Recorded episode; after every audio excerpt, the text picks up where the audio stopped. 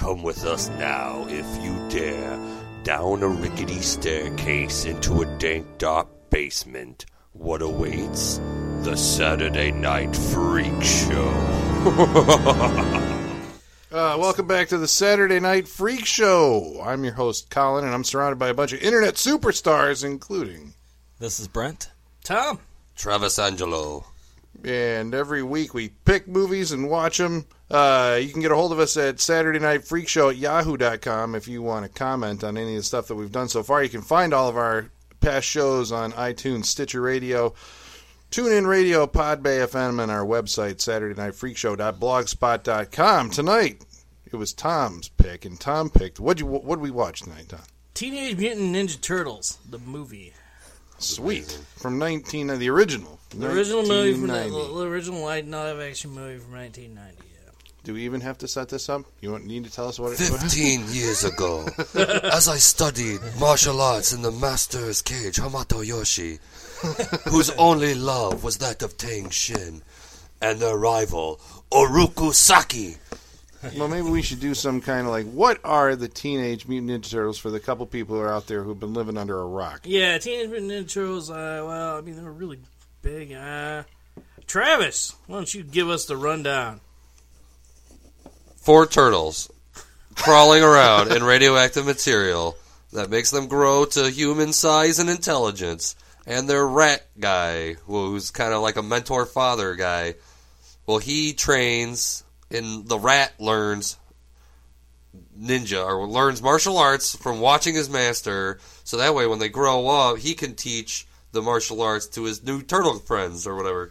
And as they grow up, they kind of have like a uh, father son's relationship. As you know, Splinter, me- Splinter the rat mentors uh, the four turtles: Leonardo, Michelangelo, Donatello, Raphael. If you didn't know, and uh, and on the other end, you have the Shredder and the Foot Clan, who is running a madcap uh, crime wave around New York, and no one can say what it is. And and April O'Neil is on the case, and you better hurry up because there's no time to waste. And That's there's also. Casey Jones, the vigilante. Casey Jones, the vigilante, which actually, like in Turtle history, like if you want to go way back to the comics, it's always been Turtles and okay, okay. Before we get like, let's okay. Everybody knows Turtles from the from the Marv Wolfman or Marv Wolf, Marvin Wolf, the cartoon production company that did the cartoon in '87, something Wolf, whatever. And everybody knows that. Well, Hamato Yoshi was a human that turned into a rat and raised turtles. That's how what I taught thought. Even when I was watching this, I, I thought it, for some reason they they started off as humans. But They weren't the guy? it Was just- the turtle well, guys even humans? But no, they were turtles. Oh. But okay, in the original comic book from 1984, he was just a rat that learned. I mean, this movie, even though like nobody like sings the praises of it, this is one of the best adaptations of com- original comic book material to live action cinema. I mean, As in faithfulness. pretty faithful. Way more. I mean, just even at the idea that in '87 there's a cartoon that changed all these all these facts around, like Splinter being a a, uh, a, a rat instead of a human or whatever, and it's Oh, so that's it's from the kinda- cartoon that they changed. Not in the comic. They changed it in the cartoon. They changed it in the cartoon because yeah, the, you know, because I guess the cartoon people are probably the same way. It's like, how does a rat know martial arts and whatever? Shouldn't it be a human? Uh huh. that whatever. But that's when you get into like mutagen taking on two different things that it does. Either mutagen can grow the thing to freakish human proportions with intelligence, or you can use mutagen to transform anybody into any weird thing, depending on what they were around last. You in the movie, it just looks like it's radioactive sludge or something in, in the flashback that they crawl into. In the comics, was it actually it was still ra- of? it was it was radioactive sludge, but in the comics. Like if you remember the cartoon, there was Krang, who's the brain inside of this robot body, General Krang from Dimension X.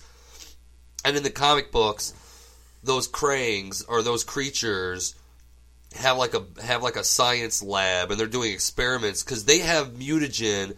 But when they came to our dimension, the mutagen like shifts, and so they're doing experiments with how their mutagen reacts to our physics. Mm-hmm. And you know, one canner gets lost and falls in the sewers, and then you got you know a boy crossing the street with uh with his uh, little turtle guy, uh, like a thing of turtles, and he falls. Uh, or no, he doesn't fall. He actually even though we're talking about the comic book and not the movie. It's preface though. We need yeah, to know yeah, yeah. Uh, a kid, a kid pushes a blind man out of the way. The canister hits his eyes, and the turtles fall. Now, if you remember, if that sounds, that's a familiar sounding. That's Daredevil from Marvel Comics Origin. Like Kevin Eastman and Peter Laird were such big fans of Daredevil. They're like, oh man, what if we make Matt Murdock holding our turtles? And the same canister that you know Oh, really? turns the turtles is what gives Matt Murdock Daredevil his ultra uh, his Oh, heightened wow. senses or whatever. And also, I mean, because Ninja Turtles started out like as a parody of the Daredevil comic book. Because in the Daredevil comic book, the Ninja Clan is called the Hand, and so Oh. in the Ninja Turtles, it's Wow. called the Foot. Uh-huh. I mean, this is a parody that got huge. You know, because it was an independent comic book, you know, black and white. You know, they probably only printed like 800 to 1,000 copies for the first round, and they issue two didn't even come out for a whole year. You know, but it just yeah, and this boom. is Kevin. Kevin Eastman's the guy who later on he he, he became the CEO or whatever of Heavy Metal magazine. Yeah, yeah. married Julie Strain, the model, yeah, and yeah, because I think he sold out when he. I think when he sold the Turtles rights, he like sold them all. Now, and the other thing too. I mean, you said it was black and white, the original comic book, but it seems to me like I've seen. Again, I'm not like a, a turtle lore. You know, I don't know enough about them, but I've seen like maybe off the video game box art or something that they all wore red sashes. That's what all the, the turtles wear. That's what you know. They're, they're turtles, but they wear these sashes that they you know with their eye holes cut in them. When they- and they were all red. when they but were in first- the movie, they're all different colors. When they were first making the Turtle comics, like I want to say the first issue, red is the one color on the cover Oh, because oh, okay. you know they're doing a really cheap printing process. You know, doing it on the cheap. So like, whoa! I mean, the interior comics or whatever. They're like, let's just do a, you know, a, a red uh, tint to everything and. So you're saying they were all black and white except for red, like in the interior in, in the interior. in the panels. like they would just it would just be like shaded. You know, Yeah. you couldn't tell what color it was. Oh, okay. You weren't Oh, really okay. thinking about Okay, that. so and then when then when they of course did the cartoon, they're like, well, we need some other way for kids to be able to differentiate who's who. Yeah. You know, not only just the weapons, but you know, I mean, they went too far with having like the initials on the belt buckles. So was the movie the first time that they actually had like you know one of them would have red, one of them has orange, one of them has blue, and the other one has purple. No, so the you could tell them apart. The cartoon is from '87. The, Oh, and the the, comic book. okay. Here's the timeline. The comic book was in '84. The cartoon started in like '87. This movie is in 1990. Mm-hmm. But they probably started making it and dealing with it by like '88 or '89, right? They, yeah, they had to know that it was like this is a thing we have to buy and we can make money. out Oh of it. man, I mean, yeah, it's crazy. So yeah, so so April O'Neil is on the case of uh, tracking the Foot Clan down, and uh, she gets uh, you know Shredder. Shredder wants her silenced, and the movie opens with uh, Raphael. Uh, well, they they they help her because yeah, she gets mugged, right? She gets and then mugged. The turtles, the turtles show up and save the day. and then she. I like the way that in this movie, like it, just the way you know, watching it now, it's like the way that they kind of reveal the turtle. Like you know, the lights go out. I think you know she's being mugged. The lights go out, and then and the lights come back on, and everybody's all tied up, and you just see the sewer lid opening or the sewer the sewer cover opens, and you can see something of the turtle. But it's so like underlit that you can't actually like really make it out. I thought that was kind of cool. They saved it until after the title, and they jump in. And those suits, I mean, that's really the thing I think that makes this movie, you know, something. It's like when you look at it, it's like it's got these awesome suits that were designed by the Jim Henson Creature Shop, apparently, and they're like these fully articulated. They must be like remote control heads Oh, for sure. with remote control heads, lips and all that stuff, and eyebrows, eyes. and Right. But just the you know, just watching it, I'm like the guys who are playing these turtles have to be like you know. These super athletes or something, you know, that they're acting in these rubber suits, which never seemed to bend or anything. I, I thought they were awesome. I mean, the way they were sculpted and Yeah, I was really surprised like how well they held up over the years. Like that today, if they made this movie, they should use those same suits But because they're it's- no, Yeah. they're going the new they are making a new movie and it's got yeah I've seen the pictures of the guys in the motion capture suits running down the street. and they're street. huge. Damn. They're huge. There's another picture of Megan Fox as April O'Neil for some reason, and Raphael or somebody like one of the turtles in a trench coat, and it looks like he's a tank behind her. He looks huge. It Oh, looks yeah. weird. I guess I don't know. They're But they haven't like- revealed what the actual as of this podcast they haven't revealed what the turtles redesigned turtles actually look like. Yeah.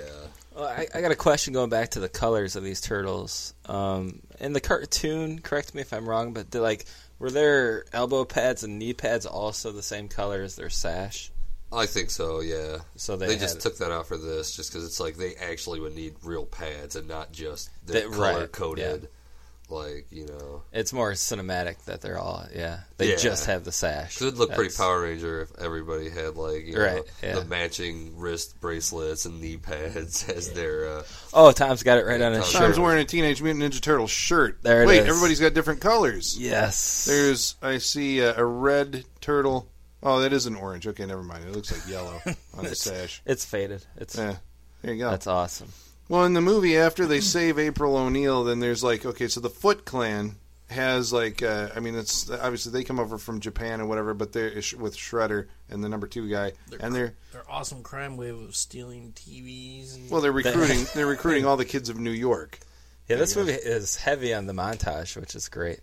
and it's heavy on the scenery of New York, which in the end we found out it was filmed actually in uh, North Carolina. Oh, I think really? at the studios. I want to say that Dino De Laurentiis owned those studios at one point because he was making like Maximum Overdrive. All the Stephen King movies was made there, but he had this awesome like New York street. Which I think is, you know, when you see all the bodies lying around, you know, after Yeah. everybody, not the body, but, you know, the guys have been all knocked out and they're laying all over the street. I'm like, did they shut down a street to do this? I'm like, no, that's the back lot in, in North Carolina. And I want to say that that's also the same street in which they shot The Crow. And I think later on, or pr- before The Crow, I want to say 20th century or 21st century entertainment took it over, or Cannon Groups. They owned it for a while. They did like Cyborg and uh, Captain America and all that stuff on that set. Wow. So that uh, antique shop is actually Gideon's pawn shop. Uh, It could be. I mean, it's like the same kind of corner, right? I mean, it's all just Yeah. re re outfitted. So yeah, then uh, Casey Jones, who wears a hockey mask. Okay, he's a, he wears like a custom hockey mask. Is that anything we calling out Friday the Thirteenth here in the in the how this came about? I don't know. I'm sure. I'm sure something has to do with that. I think I he's don't know actually anyway, he, he's actually a professional hockey player.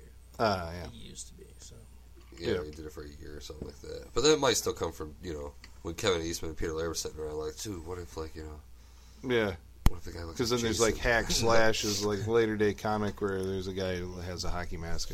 Um, but yeah, uh, so Casey Jones is played by Elias Koteas. I want to say this is the first time I ever saw him in a movie. Probably Yeah. it was uh, at this point in time, 1990. Yeah. and he's gone on to do like a, he's been in a pretty successful. He was successful. in uh, Thin Red Line. He was uh, Prophecy. He was on. Did you say CSI Gattaca. or something or one of those? David Cronenberg's Crash. he's been in a lot of stuff. Dude's had an illustrious career. Yeah. But not to mention, also the voice of Donatello in this film is none other than Corey Feldman Corey Feldman from Friday the Thirteenth Part Four. I mean, there's your connection. there you go. It's Yeah. all so clear now. Yeah. the Corey Feldman. Yeah. Yeah. But we were looking in the end credits. It's like so. It, it appeared that there was, uh, you know, the voices are performed by a group of actors. The turtles, uh, you know, walking around or whatever is performed by another group of actors, and then the actual stunt turtles are another group of like you know kung fu artists, including Ernie Reyes Jr. Yeah. And Ernie Reyes, I want to say he was in, what was it like Three Ninjas? What? no Red Sonja. Red Sonja. He was the kid in Red Sonja. Yeah, he was a little boy in Red Sonja. Hadn't he And done then like? he had a TV show. I want to say it was on Disney Channel or something like that, where like some old white cop adopted him, and then he runs around kicking everybody's ass. You know, Yeah, which for some reason I want to say ruled. that's like it was called Sidekicks. Oh, I gotta have to look this up, but yeah, I don't know. It's something. Yeah. Um, well, how do you think they were doing? There's a couple scenes in the movie where the turtles are on skateboards, Yeah. and they're they're wide enough shots where like it's not like robot legs on a skateboard or something. It's like an actual dude on a skateboard. How are they doing Well, that? dude, when he when he does, there's a there's a nunchuck showdown where uh, help me out, which one? Michelangelo. Michelangelo sees the he, he sees another another ninja shows up who can you know he's a, a fellow chucker or whatever, Ah, and they do this kind of chucker, nunchuck uh, acrobatic you know or whatever show up. you know they're doing the the stunts with the the nunchucks, and I'm like. That fucking guy is doing that in that suit, and he can't see shit. You know, I mean, like, there's no way you can see out of those things. No. But he's still able to, you know, catch them. You know, I'm, pr- I'm sure there was like hundreds of takes. It's- yeah, it's impressive as hell. he's just like, just don't stand near me, guys. you know, Yeah, but still, I mean, it was just that was like you know it was just impressive to see all the stuff that they were doing with these guys in these suits. And Well, uh, you see uh, Ra- Raphael on the rooftop, and it's just this big wide shot, and he's like doing cartwheels and he's doing jump kicks Yeah, and dude. he's like doing roundhouses, and he's in that suit. Like it's it's Yeah. it- it's Well, I impressive. think probably they probably have like they probably have like a acting suit, but then when they're fighting, they're probably wearing a completely different suit. They're well, they were probably- you know, uh, probably, I'm but I mean, even yeah. so, they were still like really close up when they were doing it. To the fact where, where it looked it looked like the same suit, you know, for all intents and purposes. yeah, I'm sure it maybe was. they got rid of the robot. Ro- robot. Uh, I'm sure they have a different head. Yeah. Like when you could tell when Michelangelo is doing the nunchucks thing.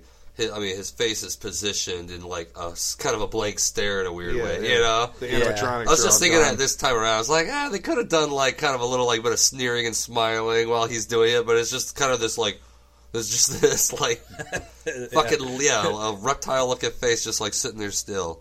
Right. But that's a it's a kind of a like a puppet a puppetry and that kind of facial uh, animatronic that I haven't seen in a while. I remember actually, I mean my memory's being jogged now, but one of the last times I think that I saw that kind of stuff was uh, Hellboy 2, The Golden Army, where there's a character that's got a big like animatronic head in that, and I'm like, and when I saw that, I'm like, oh man, yeah, I remember there used to be movies like all the time, like Teenage Mutant Ninja Turtles and stuff, where they, Yeah. you know, actors would wear these big heads that had, you know, fully um, motion or remote controlled lip movements and mouth movements and all that. movie magic. The heyday. Yeah. Yeah, when it still was magic. Um, and like even I, I think I don't know.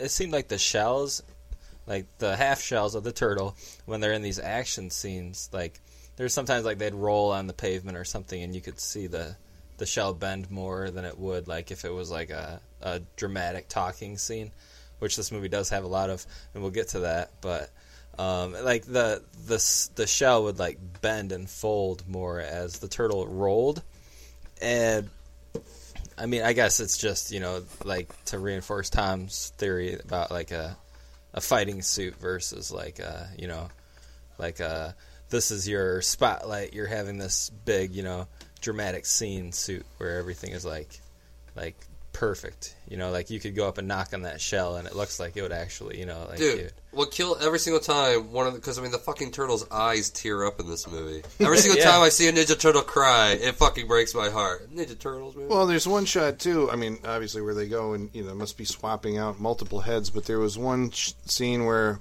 one of them gets their head dunked in a fish tank, and when he comes up, he spits. You know, there's like a squirt of water out of the out of Yeah. his mouth. I'm like, okay, so that's a different head with the hose, and you know, Right. but you had to build that special one, you know, so it could, Yeah. could do that.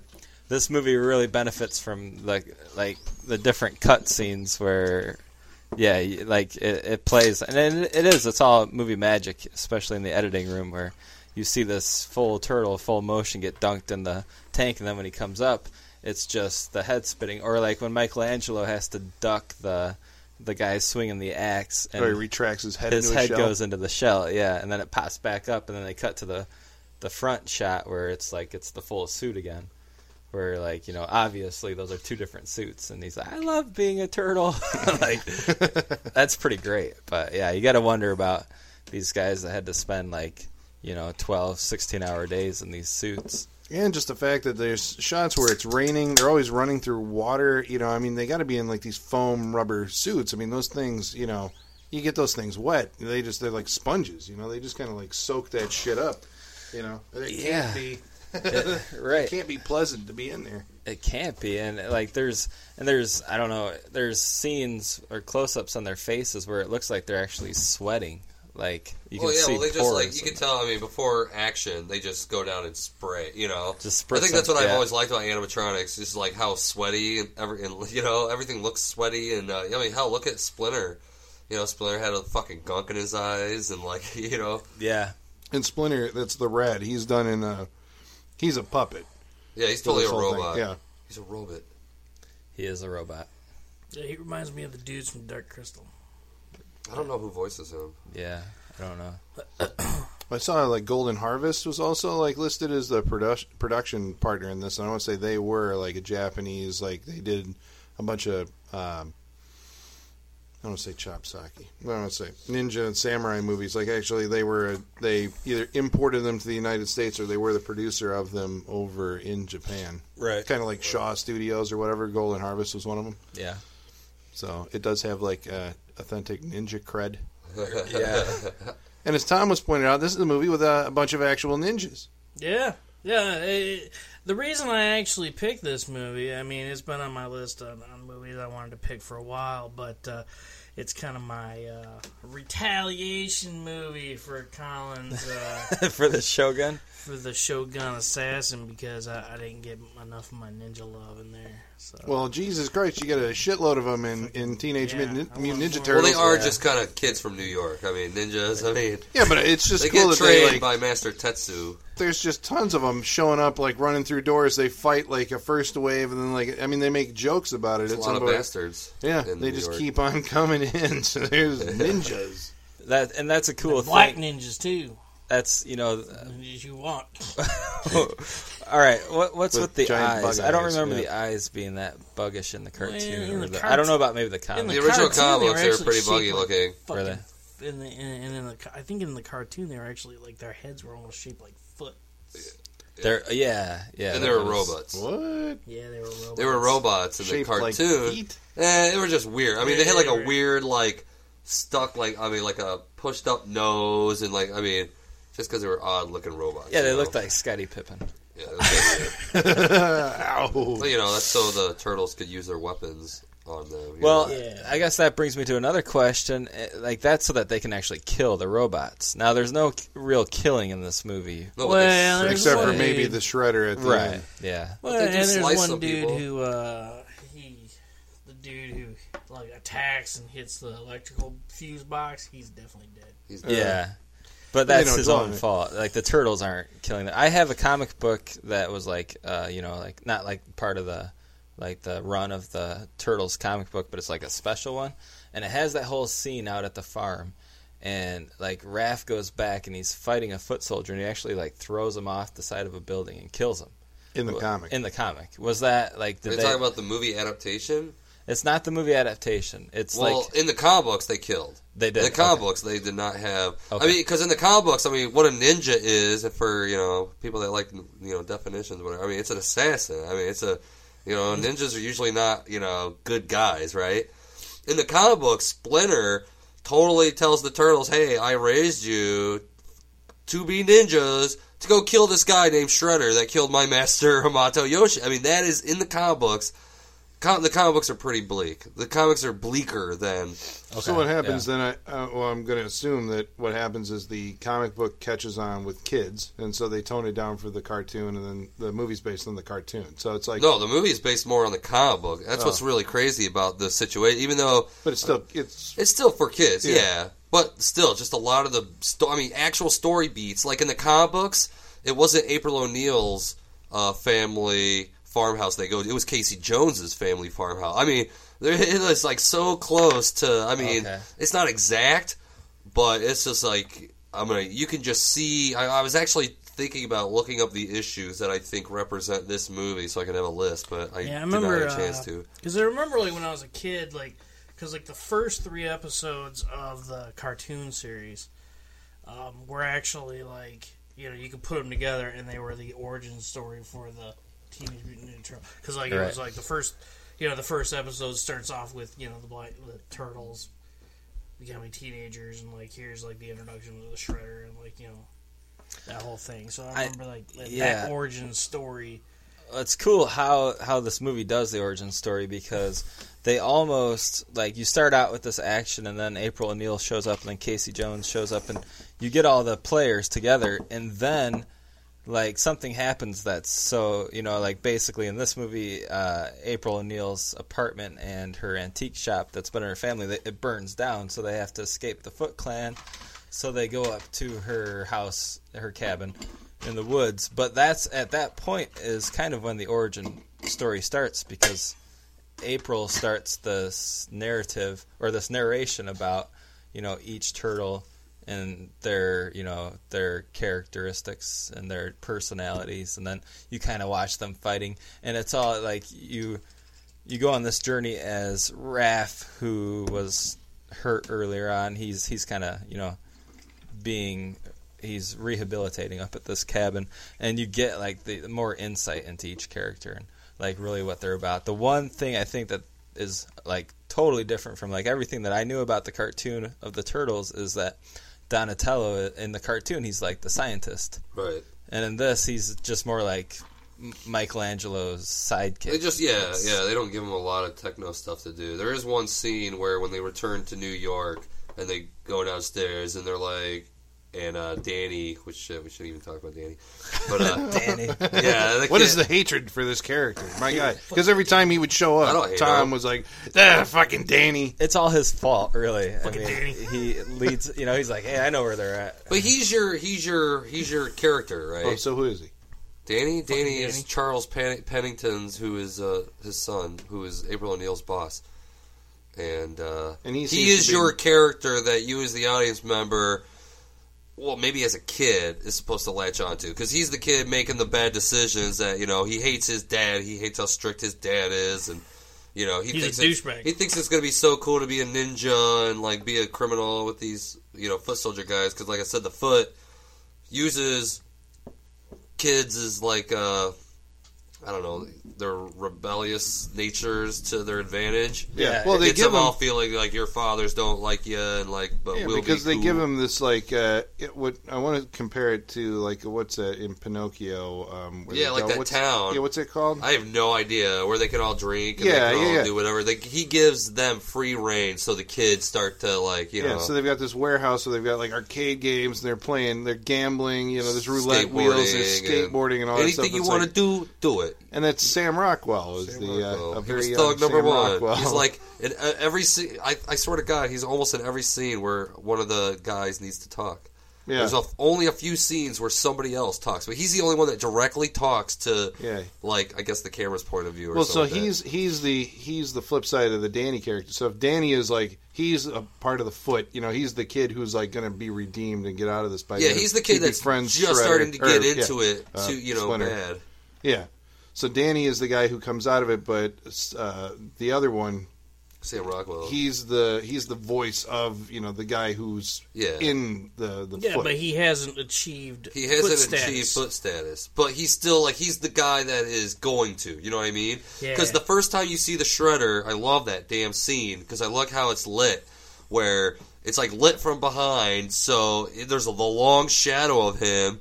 And then as soon as he gets to the main area, he's like lit from above, so his shadow kind of disappears as he walks into that room, and uh, he's looking at all his cape. fucking sheep or whatever, and and they give him the uh, dragon doji, and he says, "Money cannot buy what you have earned tonight.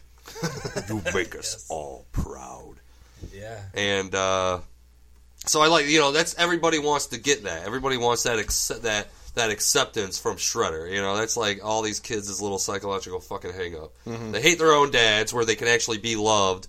But they want to come. It's almost just like fucking Fight Club in a weird way. I was just thinking about this. I was like, "Oh shit!" It's almost like Fight Club. Yeah, they, they, disillusion, yeah, they, yeah. yeah. they disillusion everybody and uh, just get them to go to their fucked up point of view where they're just using them as you Yeah. know, Yeah, and they get them young enough to where, like, you know, they can entice them with video games and and cigarettes, cigarettes, regular menthol. oh, menthol.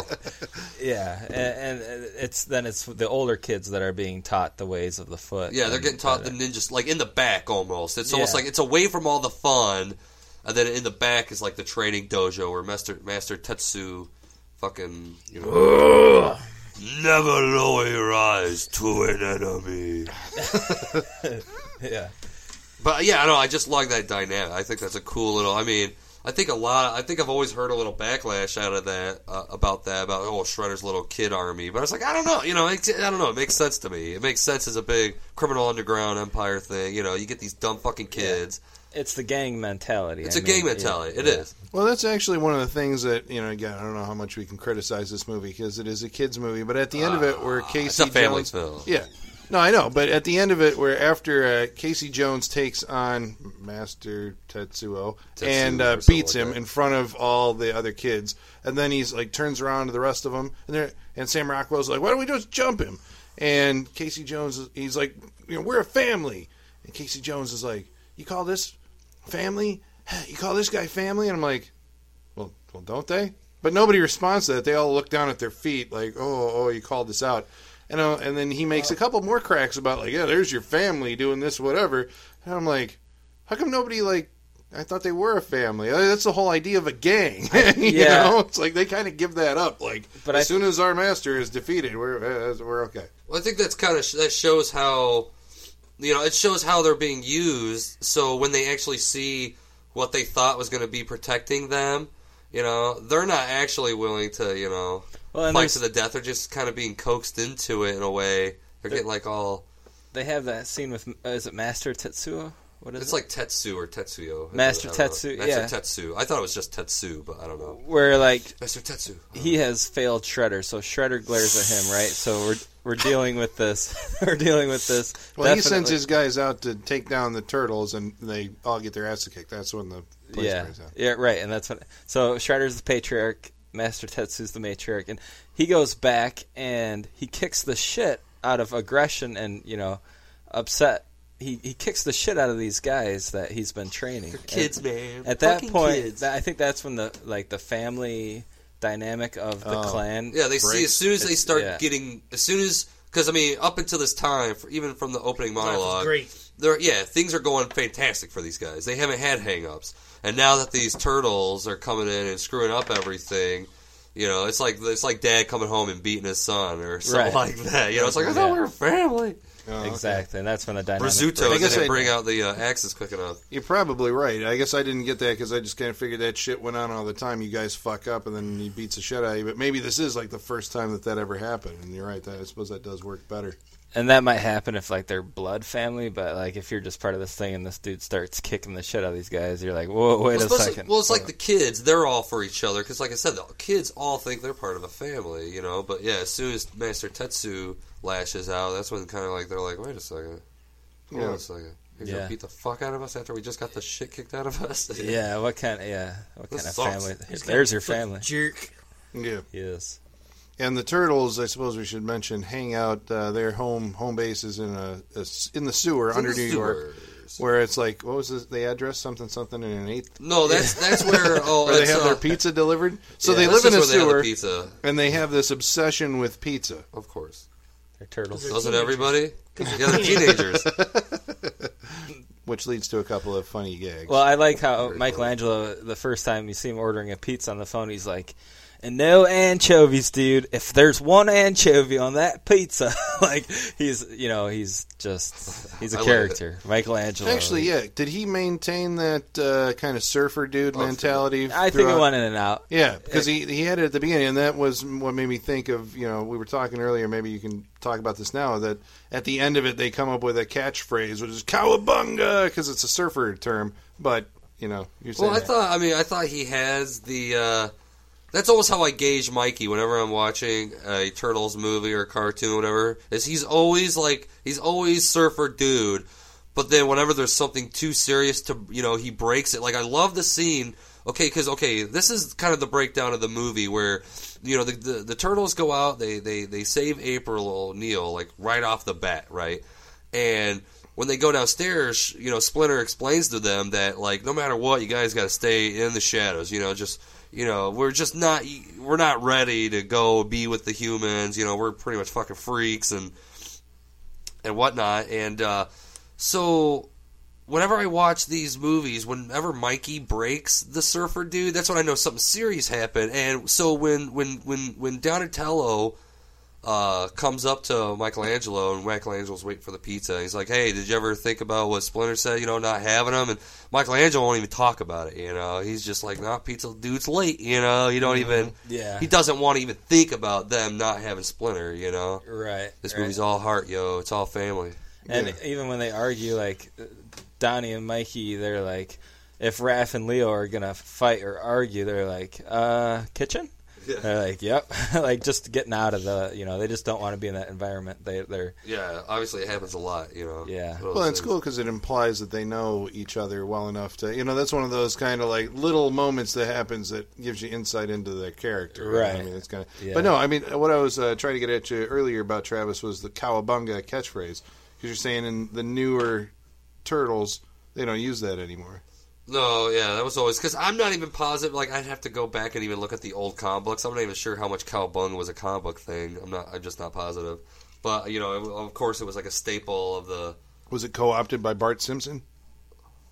You know, it's hard to say, right? Well, I mean, if the cartoon say. was 87, Simpsons was 89. was it? So, yeah. Like Tracey Ullman's first like, Uh, episodes were 80. well, I don't know if they were saying it in that. Yeah, I know. It's hard to say, right? I don't Yeah. know where Cal. Well, I know it was like from. I mean, it was like a popular like you know California surfers uh, Huh. thing. I think like you know when you're on the wave or whatever. Right. They do a lot of surfing. Yeah. So, but I don't know. Like, well, I'm sure the cartoon is really what drove it into the fans. You know, I'm sure the cartoon is what really drove the Cowabunga. Well, thing. even the logo, like the title card, that's from that's the, the, turtle. cartoon. Yeah, that's the cartoon. Yeah. That's not the comic book No, at all. No. that's like straight up the cartoon. That's why it was so weird to see, you know, how much this is so much like the comic books and not the cartoon, but you still have a lot of comic book or cartoon references like the that's where, I mean, that's, and the. that's where they're getting there. that's where their audience is coming from. The kids who And that's what's so interesting, though. It's like that's where they. But why wouldn't they stick with the cartoon, right? Right. Yeah. You would see a crane or a brain. You, you don't well, see anything No, like could, that. yeah, because Shredder was even totally different in the cartoon. Where yeah, he, yeah, because like, Shredder, Shredder wore purple, purple, and I think purple and black. He always had a purple cape. Yeah, and he works for Krang, and like I don't even know what the fuck they do underneath the ground in the Technodrome. Ah, yeah. I want to say that Shredder was a fellow cloaked in an improbable, uh, impractical armor. He wears a giant cape that's got a train on it that covers up these uh, razor blades he's got on his shoulders. Yeah. He wears a giant samurai helmet that Yeah. looks just way oversized. Oh, it's awesome. You know, because obviously he's covering the scars from where Splinter, when Splinter was a young rat in his master's dojo, like scratched him on the face. But I mean, just watching it, like I remember seeing him in the comics, and like that looked kind of cool. But actually seeing that on a dude was like, should you should you take that thing off, man? I mean, it looks kind of you know. Imagine if somebody tried to like kick him in the face. He just has to move his shoulder up, and your like foot is on his shoulder Yeah, blades. yeah, I mean, you know, I get it. I get it. It's on. just, it's one of those things where, like, I understand that they're being faithful to their source material, so I Oh. give them that. But like, it's one of those things that I think, like, when you see it, like, for real, it's like that's kind of impractical. It looks better as a drawing. That's crazy. Well, yeah, I You're talking about a movie with turtles. yeah, but they looked, they looked very good. That's the when they- thing, yeah. As as well developed as those costume turtle costumes are, it kind of felt a little bit like they went to the back of the props closet and put together the shredder Yeah. outfit. You know, like Crazy. some of that could have had a little bit more, uh, like I don't know, more. I don't know, weight to it. Yeah, a couple just- more revisions at the design shop. Yeah, yeah, I, I kind of felt that It- they kind of went weird with the costume. It's crazy. Well, okay. Here's I the other like- question: in the in the comic, does he always wear the cape? Because he's basically No. okay. The cape is from the cartoon. Oh, because he only wore the cape like once, and then after that, it was pretty much off. Yeah, and then he just yeah. kind of looked like he had this big giant head.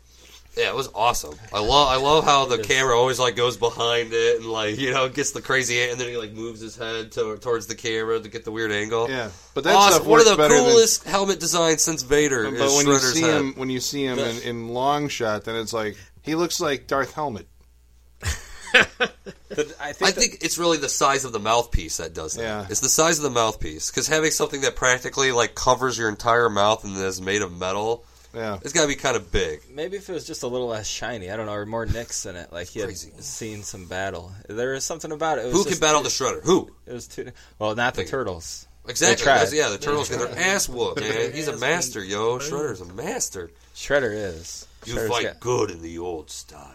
But how badass is Splinter in that scene? I mean, he just stands there and then he pulls out the nunchucks and and then next thing out. you know, Shredder's hanging from the ceiling or Yeah. from the roof. It's amazing. Yeah, it's weird the dynamic because it's like, okay, really, if you look in the eyes of the character, this is how they relate to each other. It's like, so it opens with April O'Neil just broadcasting about the Foot Clan and how bad it is, right? It doesn't really tell you why the turtles would go to the news channel and uh and like watch her, protect her, or anything like that. You just know that hey, it just happens that way, yeah. right? Well, she was a they just patrol or whatever, and she was the victim of a mugging, and they just happened to be there. That's how I took it. you took it as they just patrol because Yeah. I took it because when they go back, you know, I took it as that. Well, they're- yeah, that makes sense because when they watch TV, they go, "It's the news lady." Mm. Yeah, and Mikey's in love with her. But then, okay, so, so, then Raphael kind of takes it upon himself. Well, he wants his sai back Yeah. that she finds. yeah. So he goes down into the subway the Foot Clan is going to deliver a message to April O'Neil. I love. I've always loved that scene. He holds up, holds up his fist, opens it up, and then slaps her. Shut it. that's fucking genius, man. That's pretty for for just a stupid thug. I think that's a mm-hmm. really cool scene for a dumb gotta thug. Deliver a message to you. We have have a a message for you. Miss O'Neil. Shut it. Shut it. so then Raphael, which I, that's like one of my favorite scenes, that sai like scraping against the gravel, then that fuck, it's just like I mean, before nowadays every action scene is shaky as shit and like whatever, but you know, having that be his point of view, running after the See, I always took that as like I always took that as like he's like fueled by rage, and it's like a rage. that's what that. Well, yeah, he's rushing so quickly. Ah, it's like rage. You just have anger. Well, yeah, he's fueled by pure emotion. Yeah, exactly. Raphael's pure emotion. That's like his flaw. Well, Splinter also points points that out earlier. How he's like your brother. uh, Like you guys all have this desire to go to the world, and you know you can't, so it kind of fucks you up inside. But Raphael's the only one that deals with it by himself. He doesn't just kind of, you know, they kind of realize that all they have is each other. If they'll never be able to live in the real world. So, but Raphael doesn't like party with those other guys. You know, he goes sees movie by himself, or you know, he's still kind of a loner guy, which is I like why he meets Casey Jones. You know, just Well, sitting in a park and they kind of rough each other up and they like each other's no guff attitude and And the cool thing about it is Why you that fucking with my buddy over here? there's the, the, the, well, the that's, R-rated version of Teenage Mutant Ninja That that's well, that's the scene. That's the scene I think that explains it. Like how the, you have these four turtles, teenage turtles. That uh, this sounds ridiculous just saying it out loud, but they're they're they're four different personality types that like together their strengths make like one you know like super power. Like without there, cause there's that scene when like they're fighting in the antique shop and somebody's like, "Man, we could sure use Raph right now," and you know he's unconscious. well, Like- but I always took that as you know their whole lives they've trained as four. Yeah, You know, so they lose one of those four people. Their training is a little thrown off. You know, they're not practiced at only fighting with three guys. You know, But but like even their personalities, like everyone has a distinct, you know, personality type that they they all bring to the table to create like this great, you know. and you know earlier I- we were talking about how it didn't show Donatello be. I don't know. He fixed the truck. Yeah, I was gonna I was gonna mention that later on. Yeah, he did fix the truck because I I did realize that. While See, we this talking. is, I mean, everything that you're talking things, about here, yeah. I mean, again, I, I'm removed from this, I think. Like, I was maybe a generation ahead or something. So, like, I, I, I, you know, I saw this movie when it came out, but I had not seen the comics or the TV show. And so this was basically the only thing I, I had. So, like, you're pointing out these character things. You're like, yeah, I know who this is because they did this. And it's like, well, I was watching it. The only one who really stood out to me is like, okay, I can identify that he's a different guy. It was uh, Raphael. Really? Yeah, I mean, he was the one who, because he was like so you know isolated from the rest, and then you know the movie followed him on a you know he would go off by himself. He got beat up. He was the one who had to you know get uh, uh, you know he had to recover from his wounds or whatever. right. Uh, so he had a distinct personality to me. The other ones, I mean, aside from the the colors, it was difficult to tell them apart uh, sometimes because they were all you know cracking jokes and they're all basically the same type of guy. I understand that you know they've obviously put in little moments for you know if you know that one of them's a scientist then you know okay so he fixed the truck it's like you saying Yeah. that it's like okay well that's that's there and I got that but I don't know if how Check deep this it out, was though. like that I could identify like well he's the one who does this he's the one who does that Right. he's the one you know As an outsider, yeah I don't know how well but I, I'm not I'm not saying that's a bad thing I'm just saying I'm just, just I like that because I mean, really, I mean, because they are brothers. You know, Mm-hmm. brothers can be totally different, but at the same time, they got the same sort of whatever. And I like how, uh, you know, the whole movie, like you said, Raphael's this distinct personality, right? And it's not until he gets Splinter back at the very end when they're trying to guess what to say, he goes totally tubular, dude. You know, he totally acts like one of the other surfer guys because he has Splinter back. You know, at first he loses the sai, he's like, damn. Then he loses Splinter, and he's in a rage for the whole movie. As soon as everything is back in place, he's this totally tubular, You know, he's cracking joke. He is one of those guys. Yeah, yeah, he yeah. just needs everything to be in place. Yeah. you know, Yeah. can't But- fuck his day up w- at least one little bit, or else it ruins Raphael's day. And even you know, even past what I was saying, I mean, I did still appreciate those moments where like the two of them knew that the other that they should get out of the room because these other guys are going to fight. Because what are they doing? They're fighting. Yep. All right, it's time to go to the kitchen because like this happens all the time. Yeah. You know. And in that fight, uh, Raph says something to Leo. He's like, "Well, why don't you tell us what to do, fear, fearless leader?" And he's like, "I never took on that role," but he's like, "Well, you sure act like it a lot, you know." I So didn't get that, either because I thought Raphael was the one who seemed like he was the Well- more forceful personality. I'm like, well, this is the leader of the group, He right? is, but it- Raphael wants to be. Raphael's so subdued. He would like to be leader, but you know, that's why when Leonardo isn't acting, he wants to act. He's like a leader should act. You know, because he's Yeah. all emotional, right? Yeah. Raphael's pure emotion, so he just wants to act. And hey, a leader should be fucking in charge and whatever. Uh, Even though Leonardo says, "I never said I was your great leader" or whatever, I've always seen it as yeah. I've always seen Oh, it yeah. as Leonardo's fucking Cyclops. Definitely, because the, fir- leader. the first time that they go to April O'Neil's house and they're eating pizza, Leo's like, "All right, let's go, guys. Splinter's probably worried about us. Like he's the one that's instigating. he's like, always the Yeah, serious he one. He's worries. always like the yeah, not serious, He- but he he's, the, is. he's he's the practical one. Well, he takes the training way more. s- Everybody else, yeah, they're ninjas. Fucking Leonardo is a. He's going to be the master ninja. Uh, you know, Leonardo is going to be the guy that replaces Splinter sometime in the in the uh, future. I've You know, like it's like Leonardo's like the best of all, like as far as fighting skills are concerned. fighting skills and just Yeah, like he's better than all. of them. he doesn't care if he's like their buddy partying with him. He cares about you know what their mission is or what their goal is is to protect. You yeah, know, because he's the one who successfully does the meditation technique. yeah, exactly. Yeah, that's another scene where Splinter. he's yeah And he's he goes, okay, we have to do this in order to find Splinter. Because Right. he's the one who takes the training to the next level. right. Yeah, True master is not a master of his body, but of his mind. yes. True ninja. I While the other ones are playing Trivial Pursuit. Yeah, which again, there you go with Donatello. I like, I like how they do. They pepper their personalities in there because the first question is like, "What was the novel set in the Napoleon?" Of course, it's Donatello, War and Peace. You know, all those other guys they don't know shit. Donatello's the one guy that really knows a lot about the human culture in a weird way. Well, it's, Right. go- I, I guess you know this is more. This is making me respect the screenwriters more. I guess as I as I listen to you guys because obviously they had all this information to draw from. They knew the characters, and then were able to bring the you know Yeah.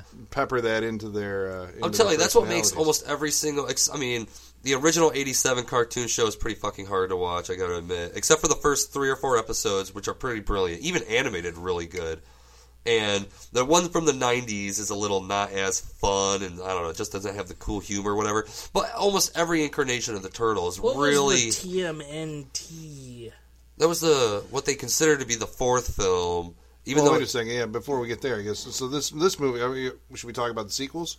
Yeah. Yeah, well, when you talk about a sequel, yeah, unless there's anything. I mean, do we Well, want? your, what was it going to be your point though? I mean, But Like in- TMNT in- was the fourth movie. any well, no, any incarnation of the turtles. Oh, they're just. I mean, they do a good job at, at adding more, adding more, adding more, adding more. Right? I mean, they just always because, like I said, we can explain who these four turtles are. So all writers ever have to do is keep keep exploring different areas of that. Like there's a new, there's a brand new Nickelodeon show on that's completely computer animated for the turtles. And that has so far been one of my favorite incarnations just because the writers really, really think about how different these turtles are and really explore. I mean, just everything about. I mean, I don't know. It's just really Well, that's cool. cool. I mean, if that that means that you know you have like at least specific, that means that they're developed. You know, developed characters well enough, like in their, you know, maybe not. I mean, I mean, this again, just my person, you know, perspective. Maybe not so much in, in the first movie, but if you look at like all the collective stuff that, as a whole, it's like they've been defined over all of this, you know, all this material that like Splinter taught them to be ninja teens. They're heroes in a half shell and they're green. When I mean, it was in the first song. That's like really every little kid knows about the turtles because because uh, the, the Leonardo. song How, how is it's like Leonardo. Uh, damn it! What's the what are the lyrics? That's fucking. Come on, we might have to edit this. Um, yeah, I don't, well, it'll be on the end of this Uh, podcast. Talk about the uh, Well, whatever. You know, what I I'm saying? it says about the Donatello does the machines. Michelangelo's a party dude. Waha, whatever. Yeah. The cartoon. The very first time you watch the cartoon, the song tells you the Yeah. personalities of these four turtles. I Exactly. mean, it is as It's- simple as like when someone talks about a horror movie, they're like, "That's the jock. That's the that's the whore. That's the stoner." That it is almost that simple. But I mean, it's been Well, it's Yeah, been over it's- thirty Yeah, but years it's that more they've been writing complicated these characters. that. Yeah, because they've got this personalities built up. They have, they know, you know, all these things that they would do, wouldn't do, what makes them individuals. But you know? for for me, oh, here we go. well, just real quick for me, that all that stuff at the farm explains all of that. Like that could be the start to the cartoon. Like it's except for it's April O'Neil in the movie narrating it, saying, "Well, you know, Leonardo he's this, Raph is that." You know, She didn't really talk about Michelangelo, did she? She just said Leonardo's Well, this, or Donatello's this, Leonardo's this, Casey Jones is this. yeah, yeah, that's all I got. Michelangelo's a party dude. I I wonder like if she it- didn't care about. I wonder he's if it the most on the surface. He's like you, you take that guy, you know, as the cover. Well, I, I don't. Yeah, I don't think he shows you. That's why he's all surfer party dude. You know, he doesn't show you his emotions. You know, Not at all. That's No. why. Yeah, that's why he doesn't want to talk about if Splinter died at the very beginning. That's why he's the one that's like bawling But, when they actually yes. make a psychic link Yep. to Splinter. You know, that's the one time he like really lets down.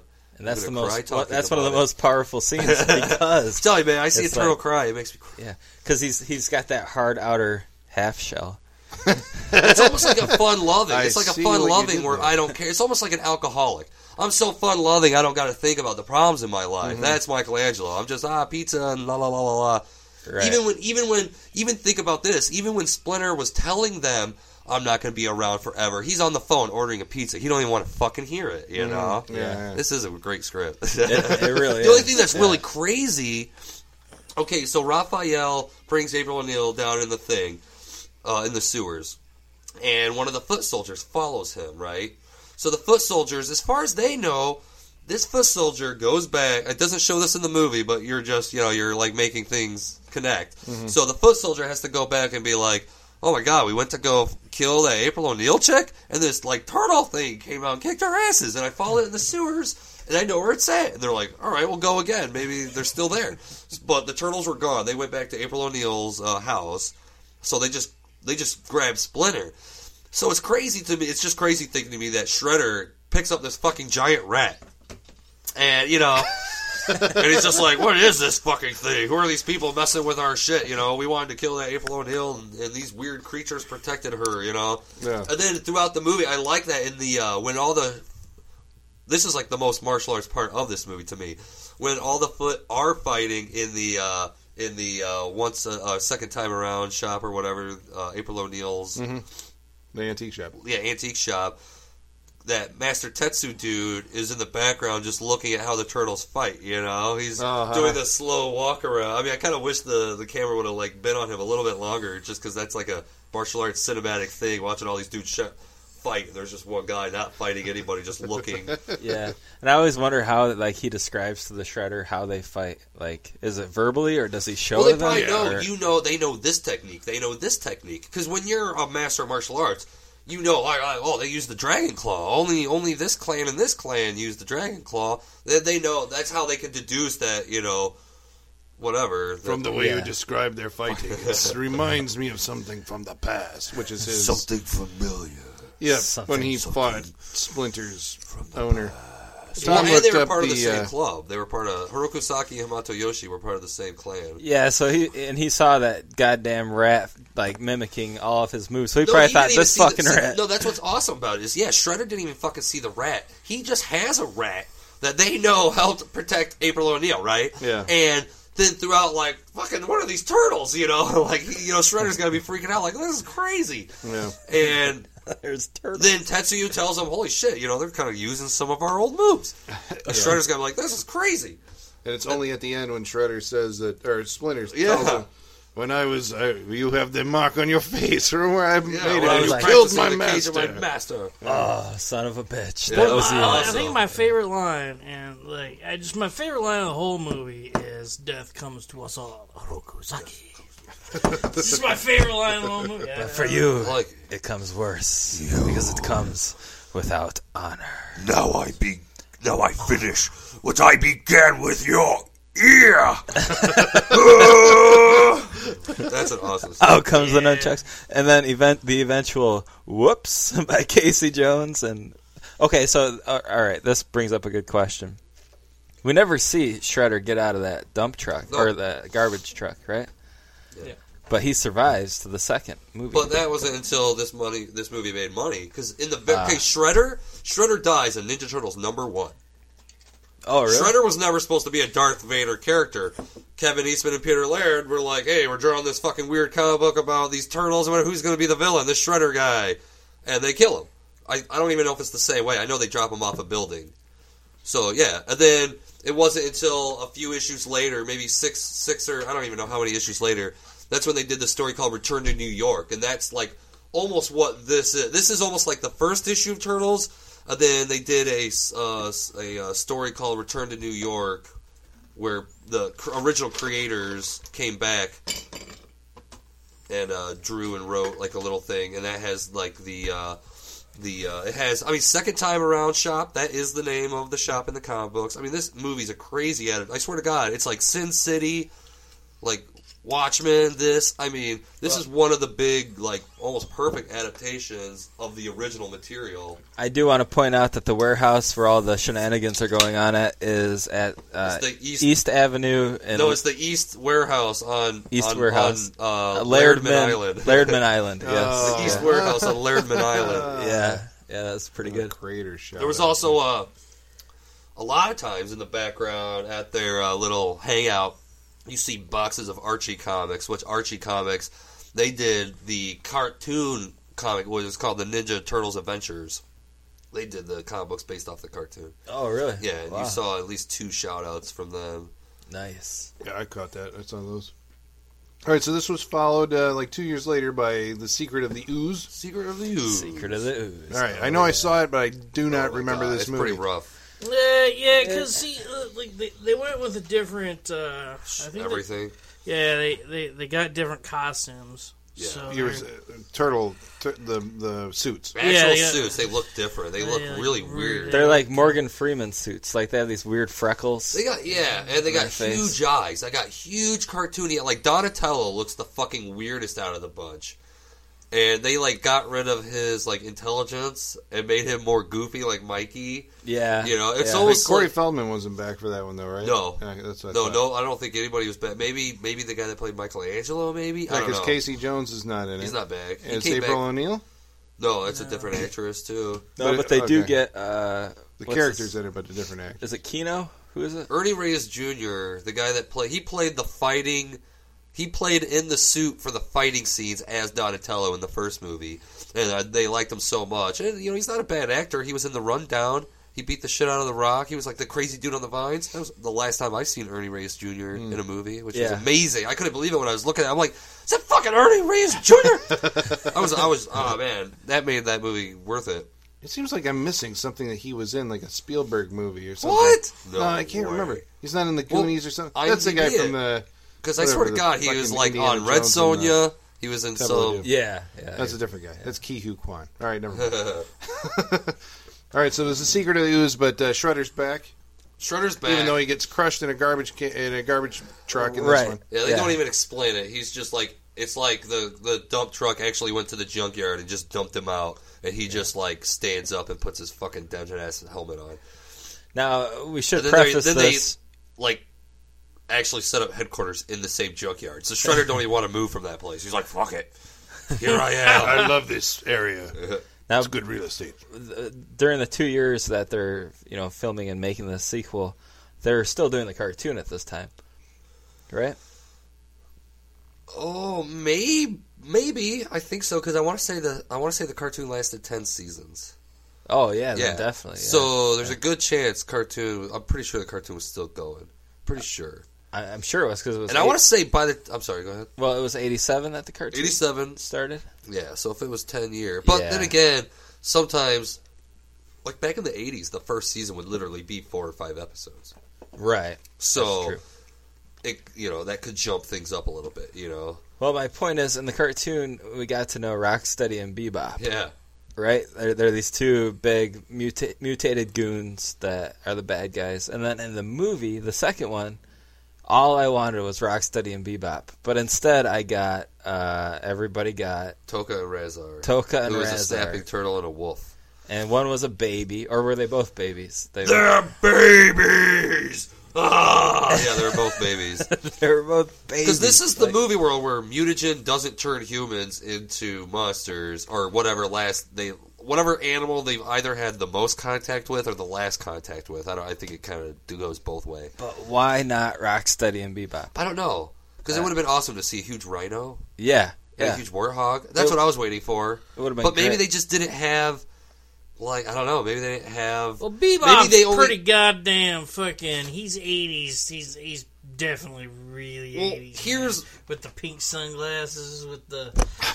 That- my my my That's fine. best explanation on probably what the situation actually is is they probably didn't have the film rights to the cartoon version. You know what I mean? Yeah. They only had film like Oh, the the new characters movie coming the- out oh, is yeah. going to be more like the car our like the 1987 cartoon version than any other, which is fucking weird yeah, because it's like okay, we're like we've transitioned all this time. There's a new Turtles c- cartoon out right now, and this movie we're making is going to have like it's. She works at Channel Six. It's going to have Vernon. I don't even know if it's going to have that.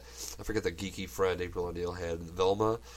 I think that's her name. something like that. I like yeah. how the uh, remember the boss at the Turtles. She's like, "Oh, I hate those stinky turtles." no, no, you know, it was almost like a J. Jonah Jameson. The only reason he wanted bad press against turtles is his like bimbo girlfriend hated icky turtles.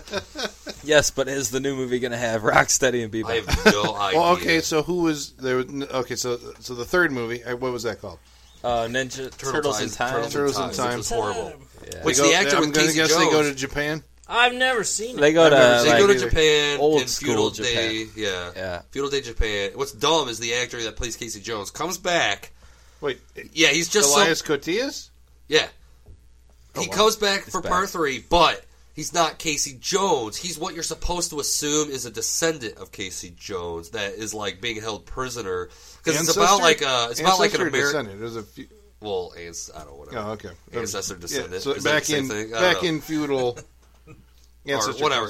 So, yeah, yeah, I get it. I get okay, it. yeah. Descendant is my descendant. Yeah. Anyway, so yeah, his ancestor, who's like, because it's it's like an American guy selling arms to the Japanese. It's like it's Oh, okay. like the Last Samurai. Oh, plot. okay, okay, okay, so yeah, the yeah. Last Samurai stole its plot from Turtles in Time. we all fucking You know heard it. it here first, folks. I'm telling you. All right, so that was So it okay, was so just horrible. Then that one went to theaters. And it had Tarzan Boy on the soundtrack. Oh, oh, oh, oh, oh. But that was in theaters or was tonight. not in theaters? It Yeah, wasn't. It was in theaters. was in Blizzard. It was- oh yeah.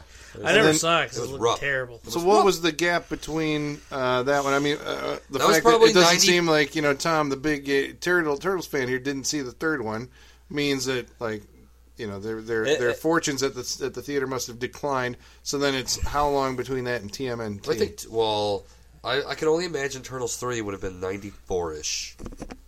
Yeah, they're bots probably. Thereabout. If, if yeah, if Captain uh, Google. but if unless they did them like so quickly, because I mean the other ones look so cheap, they might have been able to do it so quickly. Mm-hmm. But I think you what can only happened- imagine like as long as we have these suits, we can make them. yeah, it's called Turtles. Fucking ki- parents will like kids will cry their parents. Teenage Mutant Ninja theaters. Turtles three was in 1993. Whoa. Whoa. So, So where's year Turtles after- two? Ninety two. Turtles. And Secret of the like Ooze 90? was 91. Holy 91. shit! So yeah, they really. So, I mean, they wait, just is whipped this, together. is this from ninety? This two. this one right here? This one's ninety. Part one. It is ninety. This okay. is 90. So they just like whipped up Turtles part two and two. three. Wow. Uh, And TMNT was 2007. So it was not from 93 to Yeah. 2007. We went without a Turtles movie. All right, so TMNT. Damn, it sorry, go should never happen again. I, I was just gonna say, I know it happened for me, and if you're around my age, uh, between TMNT or Teenage Mutant Ninja Turtles two and three, I think puberty happened.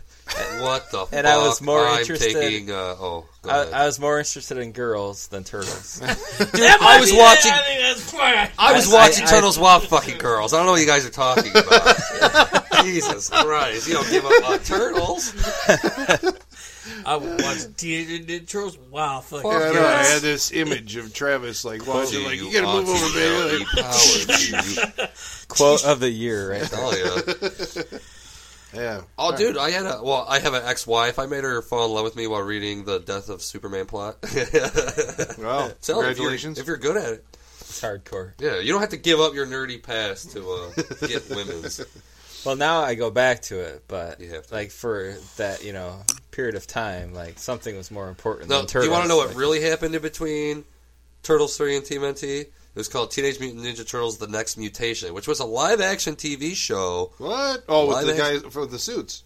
Yeah, From but they still look like shit. Yeah. And they introduced a girl turtle named Venus de Milo.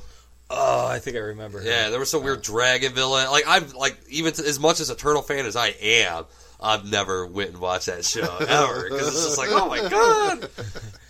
Well, TMNT was considered because I think I saw that one. That was uh, that was all CG. Uh, Yeah, it like was a all full CG. CG. movie, and that was considered a good Turtles movie or See. I movie? saw it and I didn't like it. But come on, I like it. I didn't. I didn't like it because like the villain in that was like Shredder's daughter. Yeah, well, like- kinda, not really. Not, Was it a, wasn't really it in the she wasn't really timeline of this this move these movies? Was it supposed to be like a sequel, or was it a new deal? No, well, they do. There's one scene at the very end of the movie where they have they have. It's like one. It's almost like a trophy wall. Because well, Raphael was like a vigilante at the beginning of a movie called The Night Watchman. Remember? And at the end, when he decides to rejoin with the turtles, they put the Night Watchman helmet on a like a a shelf, and next to the shelf is like the Shredder helmet. You could see the time. You could see the time uh, scepter from Part Three in Oh, there. okay. You see Mausers.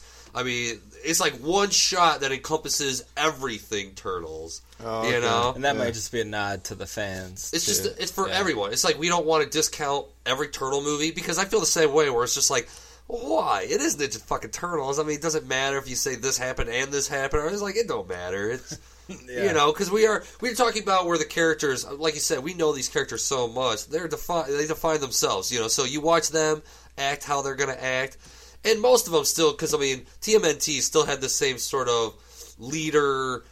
Uh, It still has Like the power struggle little- yeah, between the power the two struggle, struggle between Raphael and Leonardo is who's to be leader or who's more adequately suited to be leader. And but I think that's just something that's going to happen now. That's like a that's always seemed to be like the most uh, like that's what you can sink your teeth into watching the any turtles mo- movie or show is that struggle of power you know between the two of them yeah, and they both they both want the best for the group and they want to do good for society or humanity or whatever but they it's it's like you got Raph who's coming through Raphael who's coming from pure emotion and Leonardo who's coming from like this you know like educated respons- pure responsibility. yeah yeah like he's got more more of like he he can you know has more perspective on the situation where Raph is just like too emotional to like he's just like "Ugh, I'm angry so we're just gonna do this now you know I'm not gonna wait I'm not gonna think it out I'm just gonna go and fucking find Splinter by myself or whatever it might Yeah. be you know Well, in, T- in, in TMNT, the fourth film, I guess you would call it,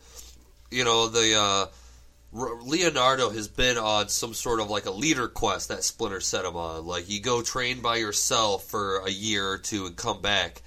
And Leonardo hasn't come back yet because he just doesn't feel like he's good enough. And Raphael, he's the Night Watchman because he's kind of pissed off that what the hell, you know, Raphael is almost like the pure superhero out of the group. Raphael is about busting crime. He's about busting heads up. But I think that's just because he wants a healthy outlet to release his anger. You know, it might not be so much about the good deed. It's just Yeah. this is the responsible way to to release. I think what Bruce Lee called it is that martial arts is. It's uh, expressing yourself physically, you know. yeah, yeah expressing really is, yourself yeah. physically. It's it's healthy to to if you're mad, it's healthy to fucking punch whatever you're mad at. You know, yeah whether it, it, be, might not work for everybody, but if you get good enough at it, well, whether it be the air or brick wall, you know, I mean, uh, you're gonna have certain repercussions if you punch Yeah. a brick wall. But yeah, you're Mm. you're releasing that emotion so that you don't go home and beat your kid or your wife. You know, like like that's that's that's definitely I don't know. But Karai was something that was uh, Karai was actually created for the Ninja Turtles cartoon that came out like shortly before TM. I mean, because the only reason they made TMNT is because Peter Laird, uh, one of the uh, the original artists, uh, produced a show, ex- produced or executive produced. I'm not sure, but I know he also helped co- co-write some uh, episodes of uh, another turtle show in the early 2000s, I want to say. And uh, it had a lot of things close to the comic book, but it was, you know, it, they played with a lot. It wasn't as fun to me. But yeah, they create they they created Karai, who's the daughter of the Shredder, you know, and I think they just want like a character. I don't know. Maybe it's, I've always thought like, what is that? Someone April can fight, you know, because they also go into teaching April a lot more martial arts. Like that becomes, which I kind of like that. That's April instead of like the old cartoon and even these where April O'Neil just kind of gets into trouble or she's just with the turtles looking at them at that shit happen.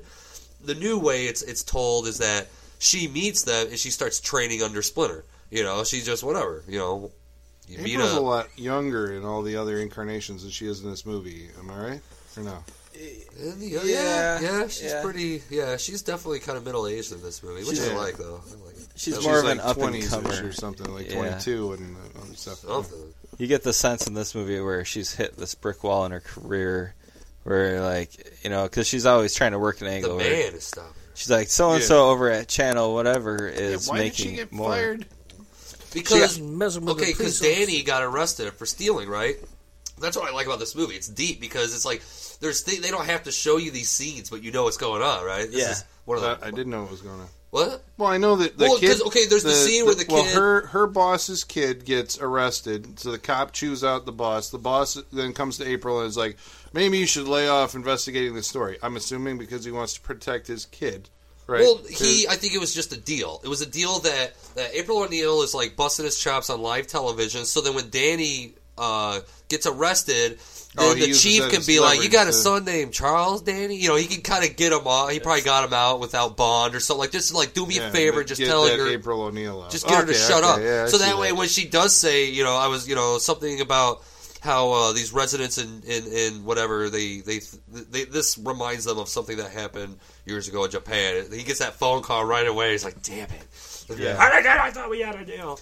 But that, that, but then Charles, the father, is like he, he goes over to April's house and he's not really like s- specific or clear. Like like if you if you were her boss, wouldn't you go in and be like, hey, don't say anything because he the chief of police Well- just got my kid out of jail. But you don't want to because he doesn't want to admit that his kid is was part of what she's investigating. Yeah. that's how I took that. Yeah, Oh, for okay. sure. Yeah, but also, I I just can think that. it's one of those things where when you know you're kind of part of a crooked deal, because it's pretty crooked to suppress information just because a, a chief of police is tired of looking stupid. That's like a conspiracy thing to me. So, of course, you know, yeah, of course the dude's not going to be like, I How- need uh, you to stop talking about it. That way my son could get out of jail without, like, any record of it or hassle or. And by the way, how ridiculous is it that a reporter gets called into the chief of police's office? Like that would never happen. You're reporting on uh, a, a story, and you call the chief of police out in a press conference, and he goes, "O'Neil, get in here." She doesn't work for him. Right. She can just leave. She can be like, "Fuck you, dude. I am reporting the story. I'm reporting the news." But he might be giving her, because, I mean, the other end of the spectrum would be he just cuts her off of information, right? Maybe. So I think he'd rather give her kind of like you know what the hell do you think you're doing here and what do you you know because But I- she's trying to do some investigation. She's trying to be a detective instead of just be a fucking reporter. She's trying to be an investigative reporter. Yeah, yeah. But Well, she listen, her most of her one that reporting. report or that press conference. She, there was other people at that press conference. Like he's giving out the same It information was- I to think it was her. just that, no, it was just her. It was, Was just it that just was the rest of her crew. That was Yeah. the cameraman, the sound Oh, really? guy. Okay, yeah, I was missed just I, I thought it was a press conference too, but I also noticed that most of her her reporting, quote unquote, seemed to be editorials. You know, where she was uh, when she was on TV, it wasn't reporting really. It was like this is my editorial, how I think like you know the police are responding to this and they suck and they suck at their job and who do we have to call on, blah blah, blah you know that kind of thing. Yeah. But I mean, like again, the this best is reporters of you the '70s and '80s, though. But I also- is people that try to take the reporting to the next level and be their own investigative reporters. You know, that's how you know a real reporter from an anchorman, a TV star, right? The like Walter Cronkite and the I investigate the story. You know, yeah, you just you get a little, little bit more opinion than you see today for sure. yeah, oh yeah, for sure. 'Cause- Well, um, it depends on what channel you watch, but yeah. uh, yeah, we we should probably. Should wrap this up? Well, this is like Yeah, the- we the- started talking about this the movie again Super, getting away yeah, yeah, yeah. This is uh, this is the most informative uh, Teenage Mutant Ninja Turtles like uh, episode I think of probably any podcast that you can listen to. But we should wrap it up. unless you Uh, listen to a Ninja Turtles podcast, oh, they have those. I'm, I am I'm sure. uninformed. Oh yeah, I'm sure they do. All right, well, we we should start with Travis. What do you what do you got for a wrap up on this, Travis? I love this movie so much to this day. I was impressed with the Blu-ray cleanup because even on DVD, this movie looks grainy as fuck, and I thought the DVD cleanup was crazy cool. Like I didn't even think they'd be able to do that at all. I just thought they shot in such low light that you, the film was would be fucked. But I just I, I just I love the flow of this movie. Once again, like I've always said, I don't see why this isn't like touted as one of the most Faithful. faithful, thank you, most faithful adaptations of of comic book movie. You know, See, but that's especially for wondered- 1990, Oh, where all you got is Batman and then fucking Ninja Turtles. You know, it's just like whoa. What were you wondering? No, no, I was just wondering if, if maybe that's to the that's what we've been talking about offline. I guess like you know, it's like whether that is the thing that the, the audience really cares about is how faithful it is or how good the movie is. I don't know because even as a kid, I only knew the cartoon, and I was like, why the fuck did they go with a rat just turning into Splinter instead of Hamato Yo? I was confused mm-hmm. just because it's so odd that you would have a national cartoon. And then use the source material that it was based off of, Oh, and not, change you know, it so much. Yeah, it's just so weird that they would go back to that. So this is probably like, oh god, this is one of like the first movies I remember seeing in theaters. I remember like this is one of the first movies I remember seeing. The like you're just in the mall or something, you see the poster at the and I'm like, oh my god, look at the turtles! Or you know, well, all four of their faces are just peeking out underneath. It's almost like the opening you were just talking about how. But it's all the turtles peeking out from underneath the manhole cover. I remember liking that poster. That's it awesome reminded me like for some reason, and this probably doesn't like track at all, but it reminded me like the poster for Chud, Oh, I can see that. cannibalistic humanoid underground dwellers, where there was like For sure. guys living in the sewer. in And New it's York. weird that the Turtles poster didn't use the animation font. The movie used the animation font title, but not the poster. Yeah, You know, right. the rest of the big movie block letters. Has the big, the big, long, skinny block letters. Yeah. But I mean, like I said, I think, I mean, this is when, I mean, Jim Henson was making movie magic. This is when, uh, it's like it's like it's almost like when this movie came out, you're like, I can't imagine what will what type of movie we'll see next because they made the Turtles live. And then it just got worse and worse and worse. It's just like that. I mean, you could tell Jim Henson died because people just quit giving a fuck about putting money towards puppets and animatronics, right? You know, I mean, shit. You got, I mean, you got Dragonheart just like a few years Hellboy later. too. There's Guillermo del Toro's keeping But that's nowadays, yeah, That's a rare occurrence, though. I mean, everybody else just seems to do for sure. full CG. And I mean, I've always I've been a turtle fan since I can remember. I remember that being one of the first things. I grew up in Germany, and one of the first American things I ever got was the first like two or three videotapes of the turtles. Well, first I opened up the toys and we're like Ninja Turtles. You know, we were like, what the fuck and shit. We thought it was some cheap ass shit or some weird stuff, but thankfully we got the cartoons as well, so we were like instant fans. Me and my brother. This is one of those things where I like how, you know, every every oh Spider Man and everybody, all these people, they have these girlfriends that kind of like muddy up a lot of the story for me, where it's just like, oh, they just gotta save their girlfriend, save their girlfriend. I've always liked how it's like it's like Ninja Turtles and Fantastic Four. Those are the only ideas that are meant for like a family dynamic. Those are like you That's know, why they don't need the girlfriend. yeah, yeah, They have the exactly. Because they have, they just have something. I don't know if you ask me. It's just like a bigger idea, really. You know, it's a bigger idea, the family dynamic, the idea of needing the people around you. And I like how this movie it mirrors that with the Foot Clan, where you know you see these, you see a family that truly cares for each other, and you see the Shredders family is just you know whatever. They just use them and they just, they just whatever, man. They just It's a true family movie. yeah, dude, true family film. And I think all, even all the incarnations of it, like really stick with that uh, idea. Even the new Nickelodeon cartoon, even like makes it better to where Splinter, they make the father son relationships even better in the new Turtles cartoon. Where I mean, he feels like a Miyagi. He jokes with them at the same time, like kicking their ass, teaching them shit, you know. And uh, yeah, no, I mean, this movie never I never get tired of this movie ever ever. This is not one of those movies where it doesn't age for me. It's just like, dude, this movie's perfect. I mean, I'm sure if I really thought really long and hard, I could pick out some things I don't like about it. But Why ruin it for yourself? well, for the most part, I think it really does what it needs to do successfully. You know, I think it is funny where it needs to be funny. Are there some too many jokes? Yeah, maybe, but you know, hey, like you said, it's kind of a family film. They're trying to make have levity, you know. Uh, you know, you still got to see more. I mean, the reason why I'd like more turtles to go CG is because I do like to see them do ninja-y things. And this movie goes pretty far out there with some ninja stuff. I mean, it, it does what it needs to do. I mean, maybe it's not like you know Crouching Tiger or anything like that, but you know, you still get some good weapon play. You still get some good like Donatello. The guy that was Donatello was awesome with his staff, and uh, I like all the voice acting. Perfect movie. Well, there you go. Um, yeah, I mean, I uh, I saw this back in the day, and again, I missed the whole you know the Teenage Mutant Ninja Turtle phenomenon. Knew it was out there. Saw the movie in the theater. Uh, this kind of goes to what Travis was saying earlier. It's like I saw this. I mean, I remember the experience of seeing this in at the movies, and I remember at the time thinking it looked just from a ph- photography standpoint and from like the production design, it looked very cheap. You know, they go out to the farm. Eventually, it's like they just shot this in a house, and it was really, like really dark. Like everything, I just remember being like so dark and being like it gritty, and I'm like, God, this movie just kind of like, you know, it just uh, it really looks like crap.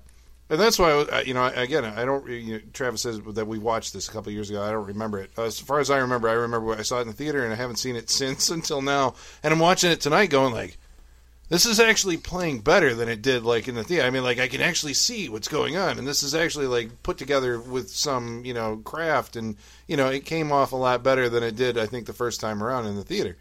This, no, I'm selling the Blu-ray transfer. Go get the Blu-ray, but. uh yeah, the uh, I still think that the big draw of it is, you know, for me is the uh, the articulation of these fucking awesome uh, turtle suits. I mean, the the design, the the the uh, articulation of them is like something to behold. I mean, I I don't know, you know, it, it's it's almost I want to say a lost art, but it isn't. I mean, obviously you have you, the Guillermo del Toro's or somebody who still says, you know, practical effects still can look good. I think the shit that was in this movie tonight looks good, you know. Uh, and again, that could be just a bias of age. I don't know if you hold that up against you know some younger viewer looking at stuff going like, nah, it looks like crap. It looks like you know they're puppets or whatever. You know, it looks like that dinosaurs TV show. You remember that thing? You know, when they would actually do that kind of stuff? Family Matters. Yeah, right? yeah, yeah. But I mean, that was obviously like you know in that same time period For using sure. that same technology. But I mean, that has like its place, and I think in the Not fantasy. the baby. Not the mama. Well, I thought the sweat on every. I mean, you could see. Yeah, you could no, see yeah, each yeah, yeah. individual cell. No, yeah, that their was cool pore, 'cause, on their yeah, skin. They had like they had t- skin texture and all this stuff. I mean, brilliant. I mean, I guess that goes back to the creature, the Jim Henson Company Creature Shop. You know that that it looks so good. Um, uh, but yeah, I mean the the movie itself, it's like you know I was I was I remembered bits and pieces about it as we were watching it and thinking like ah you know it's like there's you know well this is kind of contrived or this is what but I don't think that matters because the target audience for this is kids and you know this is a very it's a sweet natured film. I mean that's actually what kind of you know came off the most of it. The fact that these guys like there's never a fight that they get into that they're ever really in any kind of peril.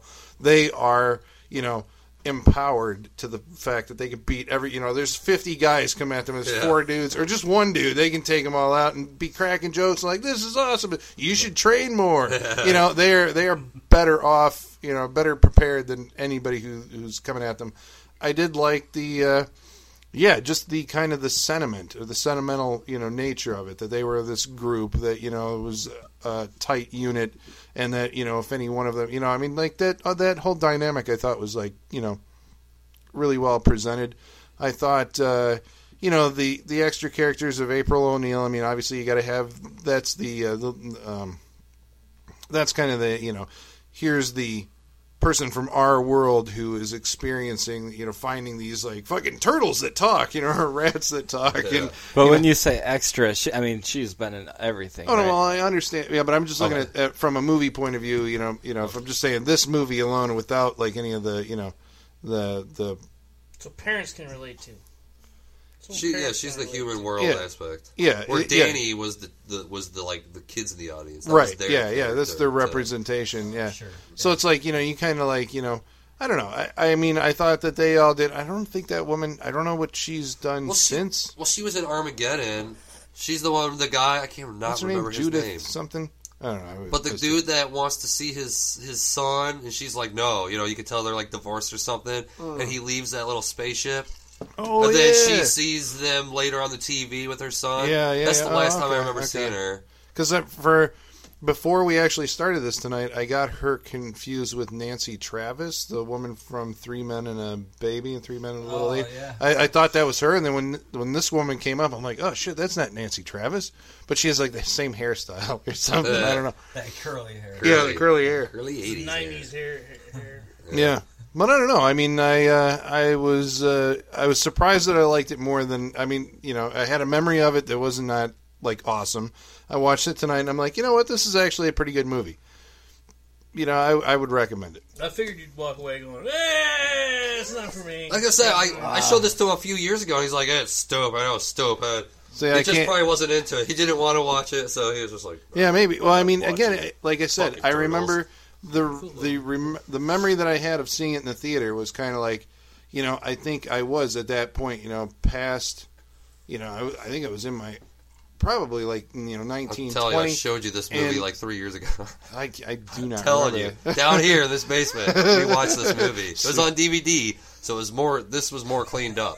Yeah, maybe that's what it is. The fact that I could see it was like, well, there's actually a movie underneath all that. That's why I shit. felt about Highlander, man. Blu-ray transfer of Highlander. Yeah? Yeah. it's Oh yeah, yeah, yeah. Really? Yeah, yeah, yeah. Because the, the VHS, Oh, the God. DVD was like, I remember- I can't see what's going on in this movie, and wow, the I Blu-ray is like, see that. Oh, I, there's, I can see too much now. But yeah, I would, I would, I would give this. Uh, you know, I'm not saying it's great art or anything, but I mean, like you know who the audience is for this. If you're part of that, this movie, I think will foot. Let me ask you a bill. question.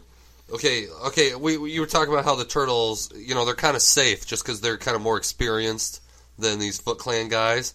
But at the end, when they fought Shredder, did you feel the heat? Did you feel like how outclassed Is he gonna they were kill him? by Shredder? Yeah. And he was all just like one handed holding that thing, you know, the Well, yeah, whatever. but I don't know. I mean, did I feel that they weren't going to figure out a way, or somebody wasn't going to defeat Shredder? I mean, that's the way that these things go. That's not. But as- what about he had Leonardo on the ground? He's like weapons. No. Yeah, Yeah. but I mean that's uh, that's uh. that's that's the, your drama that you, you work into these movies. I guess that that's you know that's part of a uh, a formula that you know it's like every movie has to do that kind of stuff, and they did it as well as you know any other movie. And they didn't do it wrong.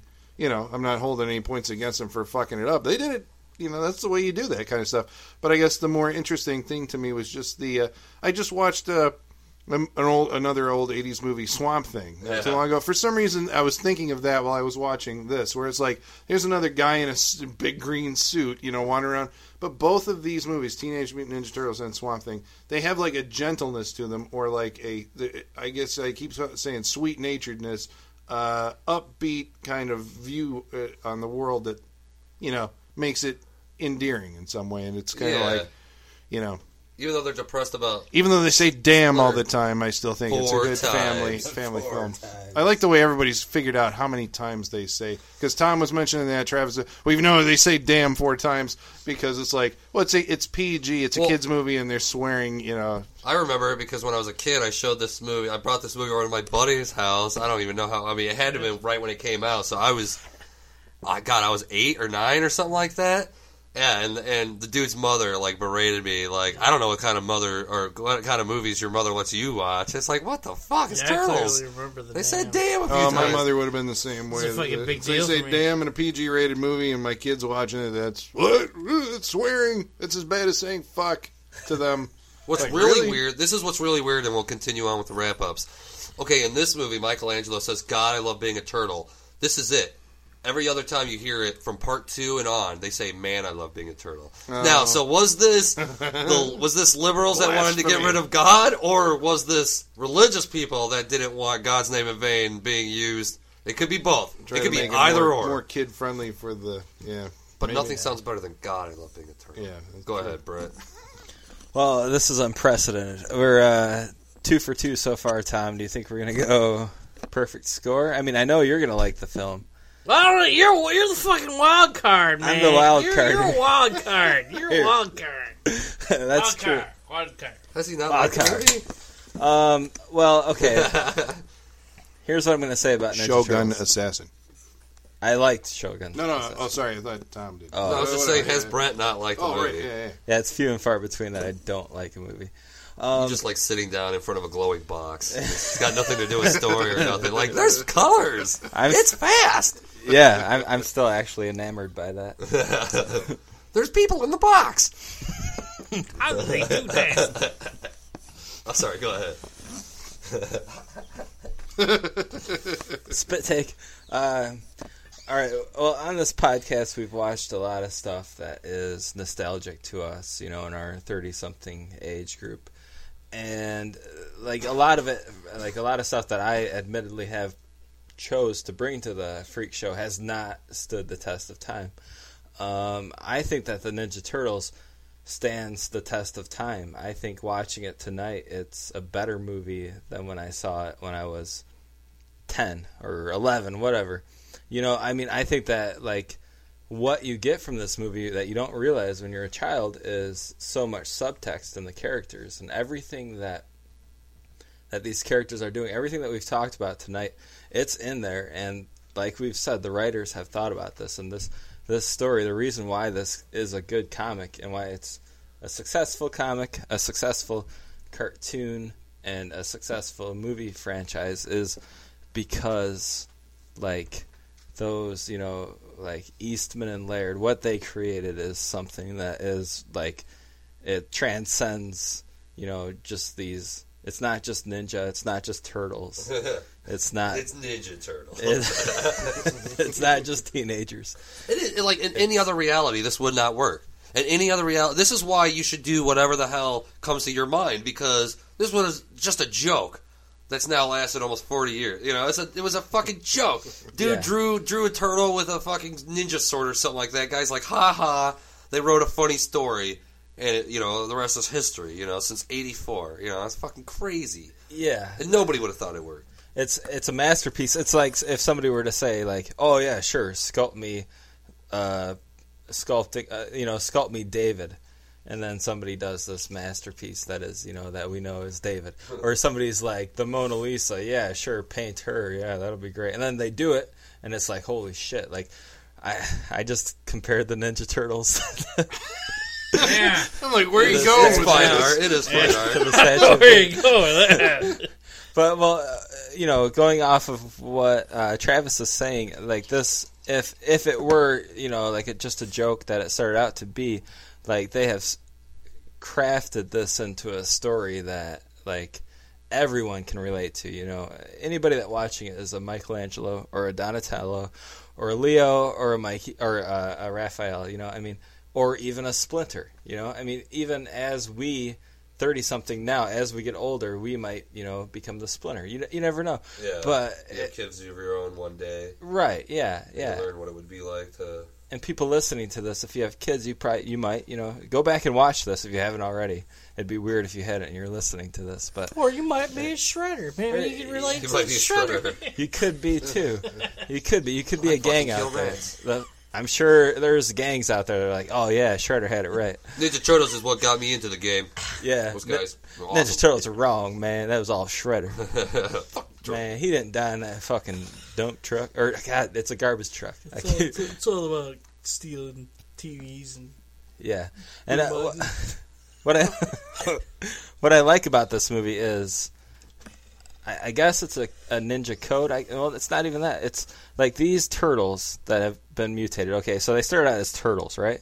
And then they're mutated into some sort of human form because based on like they're living in New York City, and there's ooze, and they they turn into like teenage human-like turtles and all they want to do based on splinter's teachings is you know fight for the greater good i mean like you feel like you come into this story and they're already pretty much you know like if you if you want to classify them as a superhero they're already superheroes i mean and then later on like i said when you get to the farm you get the origin story but like they, they, I don't know if they really explain why they're doing this. You know, I mean, they're just out to to help people, and they're not even people, really.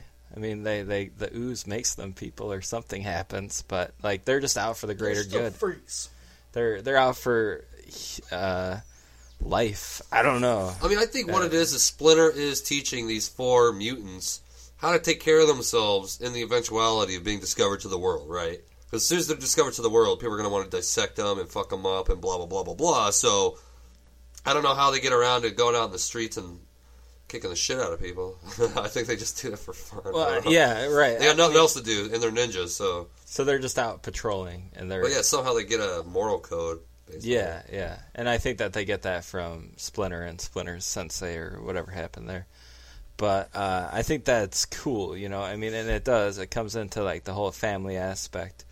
That there's the there's a good morale in this movie. That's uh, the the morality of this film is a positive thing. You know, it's it's good triumphs evil. Its family is better than this false gang that you could you know that, that the lure of the false gang the bright colors whenever you're in this warehouse there's like really bright colors and there's video games everywhere and like you all know the latest MC Hammer tapes. yeah pop a lot of pop culture going on in this Actually, place yeah, that was one thing that I I noticed. that- Narc. Well, no, the thing that the thing that does kind of date it was all the like. There's twenty percent of this movie is references. The punchline of the jokes is '80s pop culture. It's Yeah. just like moonlighting. Yeah. Huh? what? the Uh, fuck are you talking?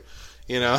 yeah exactly What is this? The house from the exactly. grapes of wrath? You know, it's like wh- who's gonna get that reference now? You know, right yeah and uh, even even some of it is like new york specific like you have to know like the lingo of like i can't excuse me i can't think of it like an actual line but i know that casey jones he's like a your stereotypical new yorker that I like the. uh It's like, what the heck was that? I don't know. It looked like kind of a big tornado wearing a trench coat. You're Yeah. going to LaGuardia, right? exactly that yeah shit happens in New York all the time. and that's something that like growing up i wouldn't have got but Or now like i the- know You go on the ninth, ninth and eleventh. Oh. Uh, We're actually at ninth. Why? Because you can tell by the smell. You know, like Yeah. It's like the fish Yeah. market or whatever. Yeah, exactly. There, there's, there's those great things in there, and the, like you just watching it t- tonight, like reminds me, or you know, maybe the first time I realized that that this film is like a actual layered, you know, work of art. I'm gonna put it up there as a work of art because I think it is, and I like all the effects. Like I was shocked the first time I saw like the full turtle. Like I think you see Raphael first, and like I was like, holy shit! Like that looks, real. or no, maybe it's Michelangelo, because like he jumps around the corner after the title sequence. Leonardo jumps around the corner. Then Michelangelo comes Leonardo- up okay. next to him. And Okay. Awesome. Yeah, and, and like you're like like they they fit into that you know that world. Like they don't look out of place at all, and like they they move realistically. And I'm like, wow, like this movie is going to be awesome again. And the it's very lighthearted when it needs to be, and it's very serious when it needs to be. And it, I think it'll go on. I mean, this is something that like you can show your kids, and like they will still enjoy it. You know yeah, I, I, I recommend it on the highest level. Go see it, find it, buy it, rent it, whatever. Do it because if you haven't seen this movie, uh, it's it's a good one. And go see it before Michael Bay potentially fucks it up. yeah, yeah, see it before you get like some sort of bad bad taste in your mouth for the turtles because so far like they're batting a thousand as far as I'm concerned. Because Michael Bay could fuck it up. He could do it awesome, but he could fuck it up. So you should probably see it before Michael Bay does anything to it. So Tom, this was your pick. What do you think? Uh, well, I mean, th- I, I really like this movie. It's the first movie I actually saw at the movie theater by myself. I turned 13. My mom said, You're 13 now, you can go see this movie on your own because it's a PG. Let me go. And I think that sticks out in my mind as, uh, I mean, I was a huge Ninja Turtle fan. I watched the cartoon all the time and had all the toys. Had all, I mean, like, I, yeah, I had all the toys. Watched the cartoon, like, religiously every day this was like Ninja Turtles was my thing. I mean, more so than like GI Joe and probably like Transformers and stuff like that. Ninja Turtles was I don't know more accessible to me. Um, and uh, you know, I mean, I I I, uh, and just watching it tonight, you know, I, I'd probably seen it like I I just I don't think I ever owned the DVD. I think I just owned the VHS because I had seen it like you know I had watched it so much I could practically quote the movie.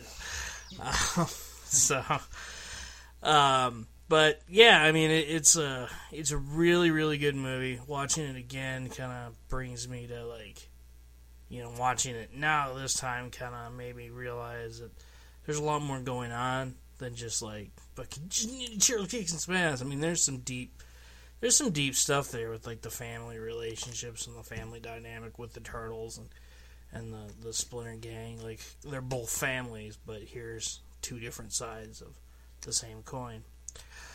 Um, so th- I mean, there's there's a lot more going on there, and um, it was just interesting to see like you know how like what they took from a comic book and a comic or cartoon show, and to see it like at live action and done well. I mean, they kind of went wrong with Teen- Teenage Mutant Ninja Turtles. I didn't really like the co- costumes, and then I think they changed the costumes again for Turtles. Say, wait, you didn't like Part the- two? Part two. I I mean, I like part two. Like, I liked, I like part two. I just didn't really care for the costumes as oh, much. Okay, that's what you're talking about. Um, and then they changed the costumes again for three, so I like how Voided three like to play. I own the three pack of the Blu-ray, so maybe I'll go and finally watch. In part three, Splinter is a fucking puppet that hangs out of a train car door like it's Sesame Street or something like that. It's so fucking cheap. They didn't even want to like get legs for the puppet. It's fucking so stupid. Well, and the great the great thing about part one is that like the costumes look so realistic that you don't like they don't dis- detract from the story. So like you're just in it, you know. Yeah, I mean, I mean, like a lot of times when you when, when you watch like movies, especially with like Jim Henson type stuff, when they mix reality with with puppets. I mean, like you know, like Dark Crystal's all puppets, so like like Labyrinth kind of has reality with puppets, so it's it's uh it's kind of jarring. Yeah, it's you still a little puppety. It's it's still a little puppety. And aside from Splinter, I mean, Splinter kind of looks puppety. He kind of he kind of has He some. not not kind of looks. Okay. He looks puppety. you thought so? Oh yeah. He's no Yoda. I mean, Splinter's a fucking puppet. I'm not saying that's bad. Dude, Yoda's a fucking puppet. I don't get what you mean. Splinter, Splinter. Yoda's like a hand in a. Yeah, but he he comes off like a living creature, where Splinter I was thought like Splinter eh. did, especially in the scene where he like where Well, it- he it- raises his head up when Leonardo first captured. Like I've always thought that Splinter was so awesome looking. Yeah. You have to judge for yourself, ladies I'm and gentlemen. Travis 'cause on I thought That's I right. thought Splinter's like one of the best like animatronic creatures of the era. I don't know. Spl- Splinter reminded me of like really puppety. That's why it's like it kind of like Splinter, kind of like it kind of ah. It's like I'm looking at the Dark Crystal dudes. What's going on? That's crazy. You know? Like look at like when when Casey Jones and Danny take him off of the fence. Just look at the weight they get. I mean, that's Well, I mean, brilliant. there- that there's scene, some scenes he where looks he so fucking there, there real. are some scenes where he, it looks okay, but there's some scenes where he when looks Raphael comes really, in really and. Raphael or he's like, you know, come talk to me and, and Raphael's like, couldn't this wait till morning? He goes, You will listen now. When he says now, you can see his tail flip. I'm telling you, you gotta keep watching and notice what what Splinter uh, uh, Splinter does, man. That's an awesome, awesome, awesome creature effect. And I always thought when they're carrying him, like when they take him off the chains, like they're just afraid of like breaking the, you know. So that's what, yeah, that's kind of what I got. It's like, well, you know, there's a, a puppeteer right under here. That we, but I, what I did like was the way Casey Jones, the actor, uh, Elias Koteas, relate. You know, when he's looking at the uh, in the close up, when he goes up to pick him up, and he's talking to him, it's like I totally bought that. That like he was relating to the character, Yes. and not like I'm looking at a puppet. I mean, he sells that. Like I'm talking to a fucking you know rat. Yeah. I mean, I bought that. uh, You know. And it's weird because like that's the first time that Casey and uh, Splinter, you know, interact. But Yeah. Splinter, like, there's so much like Casey, thank you, you know, like like like he did with Danny too. You know, like Splinter gets to know these people like instantly. Like he figures them out, and he's like, "Oh, Danny, what's the problem? What could be so bad that you have to leave your home Yeah, for dude, this?" nothing Splinter says in this movie is unimportant. You Yeah. know, everything he says has fucking serious weight. Everything he says, dude. Yeah, yeah. That's why it's always said with the, the slow cadence. Oh, you know, God. uh, It's so sad when he says, "All fathers care for their sons, Danny. Oh, it's so sad. Um, you know, I mean, I, I just, I, yeah, I mean, you got to see this movie before Michael Bay potentially fucks it up. This one will still be there. It'll still be there, but yeah, like but the he might kid, destroy the turtles. the forever. kids of America could, you know, be like, you know, like they could be poisoned. And I don't, I don't want that. They need to, they need to see it.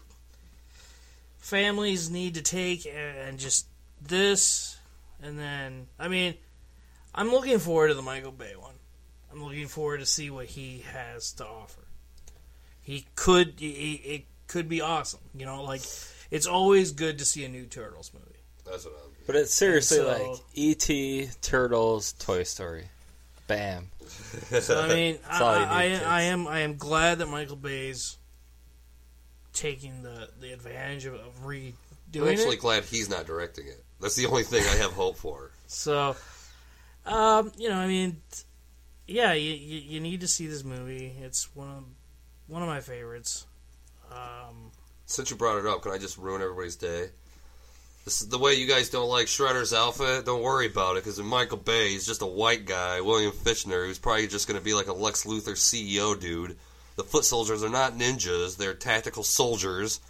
Oh, they're gonna ruin it. So don't worry, your guys' dumb costume will soon be gone. You don't have to worry about it. All this bitching about fucking Shredder looking That awesome. just me. I didn't I'm just saying. I thought it was going to be more like the cartoon. What happened?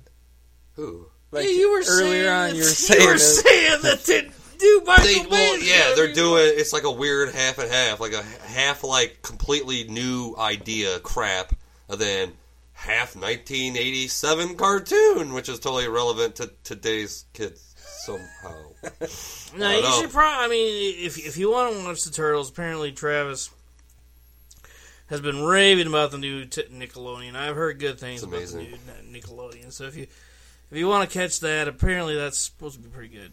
They even explore way deeper into these guys' uh, personalities, just because it's you know ep- Yeah. you get your episodes. Check it out; it's a must watch. All right. Well, that's a wrap up on the Teenage Mutant Ninja Turtles. Next week is my pick, and I'm going to pick. Well, it's one of two movies, ladies and gentlemen. Well, what's it's? Come either going to be. How can you do that to them? They have to watch it before they listen. I know. Well, all right. Well, let's just cut two. Next week is going to be Abbott and Costello meet Frankenstein. Well, I can't wait. Oh, this sounds so thrilling. And There you go. So, uh, tune in next week for that, ladies and gentlemen. Uh, you can uh, find us on uh, Saturday night, or sorry, you can email us Saturday Night Freak Show at yahoo.com if you want to comment on tonight's episode or any episode that we've ever done, which you can find them all on iTunes. Stitcher Radio, TuneIn Radio, Podbay FM, or find an entire list of MP3s hosted at Saturday Night Freak Show blogspot.com and don't forget to find us on Facebook where we'll post interesting information from the Teenage Mutant Ninja Turtles all this week at uh, Saturday or Facebook.com slash Saturday Night Freak Show. You can also find us on Twitter at Set Freak Show. Boom! And that means we're out. Teenage Mutant Ninja Turtles. Teenage Mutant Ninja Turtles.